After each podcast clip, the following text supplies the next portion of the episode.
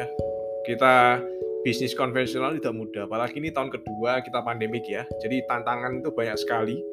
Bisnis apa pun Bapak Ibu, saya punya bisnis konvensional, saya punya bisnis properti, itu semua tantangannya banyak ya. Saya punya bisnis yang di mall, ya, online di mall. Saya punya bisnis online juga, tantangannya bermacam-macam dan banyak sekali ya. Konvensional saya ada bisnis distribusi, Bapak Ibu kalau kita ya kalau kita sebagai pebisnis konvensional ya kalau kita sebagai pebisnis konvensional banyak hal yang harus dipikirkan banyak hal yang harus dipusingin bapak ibu ya. Jadi nggak cuma tentang jual beli ya. Kita beli berapa untung berapa atau tidak cuman kita mikirin supplier aja ya. Kadang supplier nggak ada barang ya kadang supplier ada barang tapi ketika kita order ternyata gak ada barang. Macam-macam ya problematika bisnis itu sangat banyak belum lagi ngurusin karyawan ya. Kadang itu juga saya datang ke kantor itu lebih dulu daripada karyawan saya bapak ibu ya daripada staff saya bapak ibu ya. Bisa terjadi bapak ibu ya. Masa ownernya datang lebih dulu daripada ini daripada staffnya. Itu sering kali terjadi bapak ibu ya. Jadi saya sampai saya tungguin bapak ibu. Jadi kita mendidik karyawan itu seperti apa, mendidik staff itu seperti apa, semuanya dipikirin Bapak Ibu. Tagihan dipikirin ya. Kita nggak ada modal, harus hutang, harus kredit.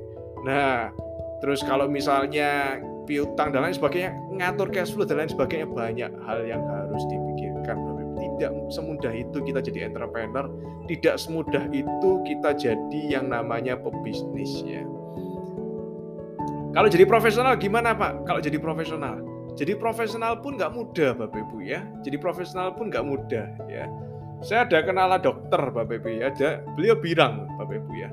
Dokter yang laris ya, itu dokter yang laris misalnya dari pagi sampai malam ya, kadang sampai tengah malam itu praktek terus Bapak Ibu ya. Dokter yang laris itu ngomongnya enak Bapak Ibu ya. Jadi harus pinter komunikasi. Orang jadi dokter itu dianggap pekerjaan bergaji tinggi Bapak profesi yang income-nya tinggi termasuk ya.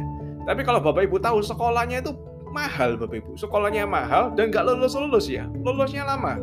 Belum lagi praktek magang dan lain sebagainya Bapak Ibu. Setelah jadi dokter umum harus ngambil dokter spesialis Bapak Ibu ya. Kalau mau making money harus ngambil dokter spesialis. Itu juga sekolah lagi Bapak Ibu. Jadi orang tuanya harus kuat duit Bapak Ibu ya. Saudara saya juga ada yang merintis karir jadi dokter Bapak Ibu ya. Jadi masih kuliah sekarang Bapak Ibu, kuliahnya lama sekali ya. Jadi sama wali kota kemarin waktu pandemik juga di ini ya diminta untuk bantu ya.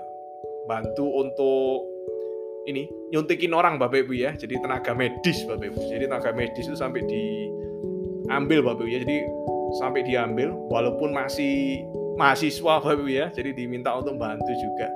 Banyak pengorbanannya Bapak, tidak mudah Bapak Ibu dan setelah jadi jadi dokter spesialis pun juga harus banyak Bapak Ibu harus pinter ngomong sama rata-rata dokter itu nggak pinter ngomong sama ini ya. Kurang bisa marketing ya. Sorry kalau Bapak Ibu yang dokter ya. Rata-rata kurang bisa untuk marketing kurang bisa untuk ngobrol komunikasi yang enak Bapak Ibu ya. Bahkan bahkan padahal kalau misalnya jadi dokter yang laris itu harus ngomongnya enak Bapak Ibu ruang prakteknya harus bagus, ada AC-nya, strategis dan lain sebagainya, ada musiknya banyak Bapak Ibu ya. Sama, itu profesional. Jadi bisnis sama jadi profesional itu sama. Sama musik.